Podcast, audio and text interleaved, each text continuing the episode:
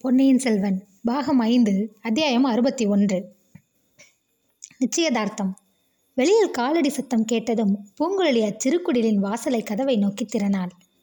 அவள் தன்னை விட்டுவிட்டு அடியோடு போய்விடப் போகிறாள் என்று சேந்தன் அமுதன் எண்ணி பெருமூச்சு விட்டான். அவள் அவ்வாசற்படி வழியாக வெளியேறும்போது தன் உயிரும் தன் உடலை விட்டு வெளியேறிவிடும் என்று கருதினான். பூங்குழலி கதவை சற்று திறந்து வெளியே பார்த்துவிட்டு மறுபடியும் கதவை அடைத்து தாளிட்டதை சேமந்தன் அமுதன் பார்த்தான். இது என்ன விந்தை? தாளிட்டது மட்டுமல்லாமல் திரும்பவும் தன்னை நோக்கி வருகிறாளே.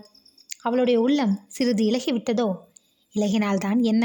மறுபடியும் தன்னை வீரனாக வேண்டும் என்றும் ராஜ்யத்தை பிடிக்க வேண்டும் என்றும் சிங்காதனம் ஏறி அரசாள வேண்டும் என்றும் இவ்வாறு போதனை செய்து கொண்டுதான் இருப்பாள்.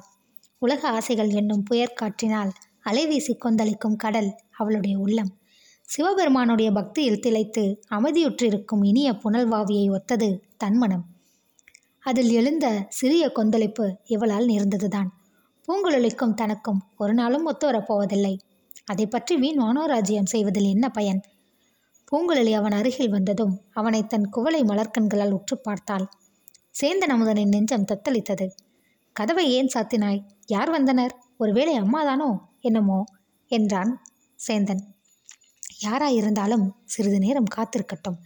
நம்முடைய பேச்சு முடியும் வரையில் வெளியில் இருக்கட்டும். ராஜாவும் ராணியும் அந்தரங்கமாக பேசிக்கொண்டிருக்கும் போது குறுக்கே வந்து யாரும் தடை செய்யக்கூடாதல்லவா? என்றாள். ராஜா ராணி. யார் ராஜா யார் ராணி? என்று தடுமாறினான் அமுதன். நீ ராஜா நான் ராணி. இத்தனை நேரம் சொன்னதெல்லாம் உன் மனதில் ஏறவே இல்லையா? இல்லை பூங்குழலி எனக்கு நீ போதனை செய்வதில் சிறிதும் பயனில்லை என்றுதான் சொன்னேனே. உன் உள்ள போக்கும் என் உள்ள போக்கும் முற்றும் மாறானவை. அவை ஒத்து வர மாட்டா என்றான் அமுதன். ஒத்தும் வரும்படி நாம் தான் செய்ய வேண்டும் என்றாள் பூங்குழலி. அது முடியாத காரியம். உன்னால் முடியாவிட்டால் என்னால் முடியும். அமுதா நான் தீர்மானம் செய்து விட்டேன். அரசகுமாரனை கல்யாணம் செய்து கொண்டு அரியாசனம் ஏறும் எண்ணத்தை விட்டுவிட்டேன் அரண்மனை வாழ்வையும் அரச போகத்தையும் விட்டுவிட்டேன் அரண்மனை வாழ்வையும் அரச போகத்தை காட்டிலும் உன்னுடைய அன்பு கோடி மடங்கு எனக்கு பெரிது.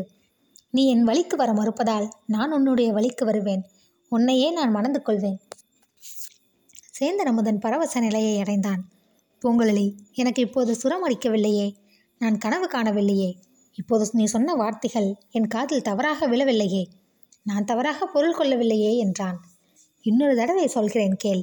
நீ என் வழிக்கு வர மறுப்பதால் நான் உன்னுடைய வழிக்கு வர தீர்மானித்து விட்டேன் உன்னையே நான் மணந்து கொள்வேன் என் பெரிய அத்தையின் வாழ்க்கையை பற்றி நான் அறிந்து கொண்டிருந்த விவரங்கள் என் உள்ளத்தில் வீண் ஆசைகளை உண்டாக்கியிருந்தன.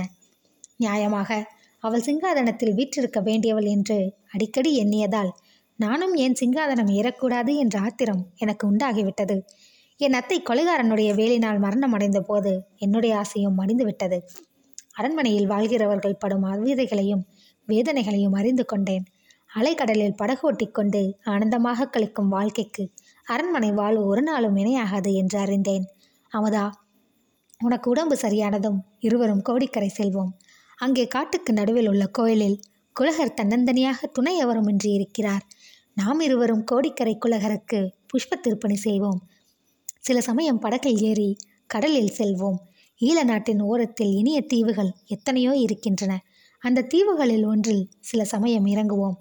அங்கே நீ ராஜாவாகவும் நான் ராணியாகவும் இருப்போம். அந்த ராஜ்யத்துக்கு யாரும் போட்டிக்கு வரமாட்டார்கள். அமுதா இதற்கெல்லாம் உனக்கு ஆட்சேபம் ஒன்றுமில்லையே. ஒரே ஆட்சேபந்தான் பூங்குழலி. இவ்வளவு பெரிய பாக்கியத்துக்கு நான் அருகதை உள்ளவனா என்ற ஆட்சேபந்தான் இதையெல்லாம் நீ உண்மையாகவே தான் சொல்லுகிறாய். பிறகு பெரிய ஏமாற்றத்திற்கு என்னை உள்ளாக்குவதற்காக சொல்லவில்லையே. இல்லை இல்லை நீ உண்மையாக தான் சொல்கிறாய். எப்போது கோடிக்கரைக்கு புறப்படலாம்? உனக்கு உடம்பு நேரான உடனே புறப்படலாம். எனக்கு உடம்பு நேராகிவிட்டது பூங்குழலி. நான் வேணுமானால் இப்போது எழுந்து நடக்கிறேன் பார்க்கிறாயா? என்று கூறிவிட்டு சேந்தன் அமுதன் எழுந்திருக்க முயன்றான். பூங்குழலி அவன் கையை பிடித்து எழுந்திருக்காமல் தடுத்து வேண்டாம் இன்று ஒரு நாள் மட்டும் பொறுத்துக்கொள் என்றாள். வாசற்கதவை யாரோ லேசாக தட்டும் சத்தம் கேட்டது. அம்மா கதவை தட்டுகிறாள் திறந்துவிடு. அம்மாவிடம் இந்த சந்தோஷ சமாச்சாரத்தை சொல்வோம் என்றான் அமுதன். பூங்குழலி போய் கதவை திறந்தாள். வாசலில் கண்ட காட்சி அவளை சிறிது வியப்புற செய்தது.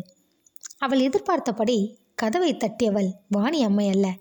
அரண்மனை சேவகன் ஒருவன் கதவை தட்டியிருக்க வேண்டுமென்று தோன்றியது. கதவு திறந்ததும் சேவகன் ஒதுங்கி நின்றான். அப்பால் செம்பியன் மாதேவியும் இளவரசர் மதுராந்தகரும் நின்றார்கள். இன்னும் சிறிது தூரத்துக்கு அப்பால் பல்லக்குகள் இரண்டு இறங்கி வைக்கப்பட்டிருந்தன. சிவிகை தூக்கிகளும் காவலர்களும் மரத்தடியில் நின்றார்கள். அவர்களில் ஒருவன் பிடித்து கொண்டிருந்த தீவர்த்தி வெளிச்சத்தில் இவ்வளவு காட்சியையும் கண்ட பூங்குழலி செம்பியன் மாதேவியின் முன்னால் தனை வணங்கி கும்பிட்டு தாயை வரவேண்டும் என்றாள். உன் அத்தி மகனுக்கு உடம்பு எப்படி இருக்கிறது பூங்குழலி? வாணியம்மை எங்கே? என்று கேட்டுக்கொண்டே மலவரையன் மக மாமகளாகிய முதிய எம்பெருமாட்டி அந்த குடிசைக்குள்ளே பிரவேசித்தாள். மதுராந்தகன் வெளியிலேயே நின்றான். ஆனால் அவனுடைய குரோதம் ததும்பிய கண்கள் ஆர்வத்துடன் குடிசைக்கு உள்ளே நோக்கின. வருகிறவர் சிவபக்த சிரோமணியும் தங்களுக்கு மானியம் அளித்து காப்பாற்ற வருகிறவருமான செம்பியன் மாதேவி என்று அறிந்ததும் சேந்தனமுதன் எழுந்தான். தாயே நல்ல சமயத்தில் வந்தீர்கள். முதன் முதலில் சந்தோஷமான செய்தியை தங்களிடம் தெரிவித்து ஆசை பெறும் பாக்கியம் எங்களுக்கு கிட்டியிருக்கிறது. சிவபெருமானுடைய திருவருளாலேயே இது நடந்திருக்க வேண்டும். இன்னும் என் அன்னையிடம் கூட சொல்லவில்லை. அன்னையே இத்தனை காலங்கழித்து பூங்குழலி மனம் இறங்கி என்னை மனம் செய்ய ஒப்புக்கொண்டால் தாங்கள்தான் கூட இருந்து எங்கள் திருமணத்தை நடத்தி வைக்க வேண்டும். நாங்கள் திருமணம் செய்து கொண்ட பிறகு கோடிக்கரை குலகர் கோயிலுக்கு போய் அங்கே பூமாலை கைங்கரியம் செய்ய எண்ணியிருக்கிறோம் என்றான். செந்தியன் செம்பியன் மாதேவியின் முகத்தோற்றம் இச்செய்தியினால் அந்த மாதரசி மகிழ்ச்சி அடைந்தாரா? கலக்கம் அடைந்தாரா என்பதை தெரிந்து கொள்ள முடியாமல் இருந்தது. அவருடைய இதழ்களில் மகிழ்ச்சி புன்னகை தோன்றியது. ஆனால் கண்களிலோ கண்ணீர் ததும்பி நின்றது. அமுதனும் பூங்குழலியும் அவர் முன்னால் வணங்கிய போது மாதரசி தழுதழுத்த குரலில் குழந்தைகளே இறைவனர்களால் உங்கள் இல்வாழ்க்கை இன்பமயமாக இருக்கட்டும் என்று ஆசி கூறினார். அந்த சமயம் வாணியம்மை அங்கு வந்து சேர்ந்தாள். அவளிடம் செம்பியன் மாதேவி சமிக்ஞையினால் அமுதனுடைய உடம்பை பற்றி தெரிந்து கொள்ள வந்ததாக கூறினாள். வந்த இடத்தில் அவர்களுக்கு திருமணம் நடக்கிற போகிற செய்தியை அறிந்து மகிழ்ச்சி அடைந்ததாகவும் தெரிவித்தார். அச்சமயம் வாணி அம்மையின் முகபாவமும் கலக்கத்தையும் களிப்பையும் ஒருங்கே காட்டுவதாய் இருந்தது. மேலும் சிறிது நேரம் சேந்தன் அமுதனுடனும் பூங்குழலியுடனும் பேசிக்கொண்டிருந்த பிறகு செம்பியன் மாதேவி வெளிக்கிளம்பினார். அவரும் மதுராந்தகனும் பல்லக்குகள் இரண்டும் இறக்கி வைத்திருந்த இடம் நோக்கி சென்றார்கள். வழியில் ஒரு மரத்தடியில் முதிய பிராட்டியார் நின்று சுற்றும் முற்றும் பார்த்தார். அருகில் ஒருவரும் இல்லை என்பதை கண்ட பிறகு மதுராந்தகனை நோக்கி பார்த்தாயா மதுராந்தகா என் வயிற்றில் பத்து மாதம் சுமந்து பெற்றெடுத்த மகன் அதோ அக்குடிசையில் வாழும் சேந்தனமுதன். அவனுக்கு ஐந்து வயதான போதே எனக்கு இச்செய்தி தெரிந்து விட்டது. அவன் எட்டு நாள் குழந்தையாயிருந்த போது மூச்சு பேச்சற்று கிடந்ததை பார்த்து இறந்து விட்டதாக எண்ணினேன். பிள்ளை பாசத்தினால் உன்னை என் குழந்தையாக ஏற்றுக்கொண்டு இவனை கொண்டு போய் புதைத்து விடச் சொன்னேன். இவனை எடுத்து போன வாணி வெகு காலம் திரும்பி வரவே இல்லை. ஐந்து ஆண்டு கழிந்த பிறகு இவளையும் இப்பிள்ளையையும் பார்த்ததும் உண்மை தெரிந்து கொண்டேன். ஆயினும் உன்னை நான் கைவிடவில்லை. அவன் என் வயிற்றில் பிறந்த மகன் என்பதற்காக அவனை அரண்மனைக்கு வரவழைத்துக் கொள்ளவும் இல்லை. எல்லாம் இறைவன் திருவிளையாடல் என்று எண்ணி உன்னை என் வயிற்றில் பிறந்த மகனைக் காட்டிலும் பதின்மடங்கு அருமையாக வளர்த்து வந்தேன். அதற்காகவெல்லாம் எனக்கு இப்போது இந்த வார்த்தை. நீ கொடு. சோழ சிங்காதனம் வேண்டாம் என்று சொல்லிவிடு. நீ சிங்காதனம் ஏறுவதற்கு கூட நான் ஆட்சேபி ஆட்சேபிக்க மாட்டேன். ஆனால் உன் வம்சத்தில் பிறக்கும் பிள்ளைகள் ஊமையாக இருந்துவிட்டால் என்ன செய்கிறது என்று தான் அஞ்சுகிறேன் என்றார்.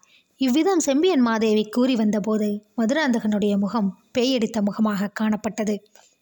அவன் மனம் செய்து கொண்டிருந்த சின்ன பழுவேட்டரையரின் மகளுக்கு ஒரு பெண் மகவு பிறந்திருந்தது. அதற்கு இரண்டு பிராயமாகியும் இன்னும் பேசத் தொடங்கவில்லை என்பது அவனுடைய நினைவுக்கு வந்தது. பிரம்மை பிடித்து மரத்தோடு மரமாக நின்ற மதுராந்தகனை பார்த்து அவனை வளர்த்த அன்னையாகிய மாதரசி குழந்தாய் ஏன் இப்படியே நின்று விட்டாய்? வா போகலாம்.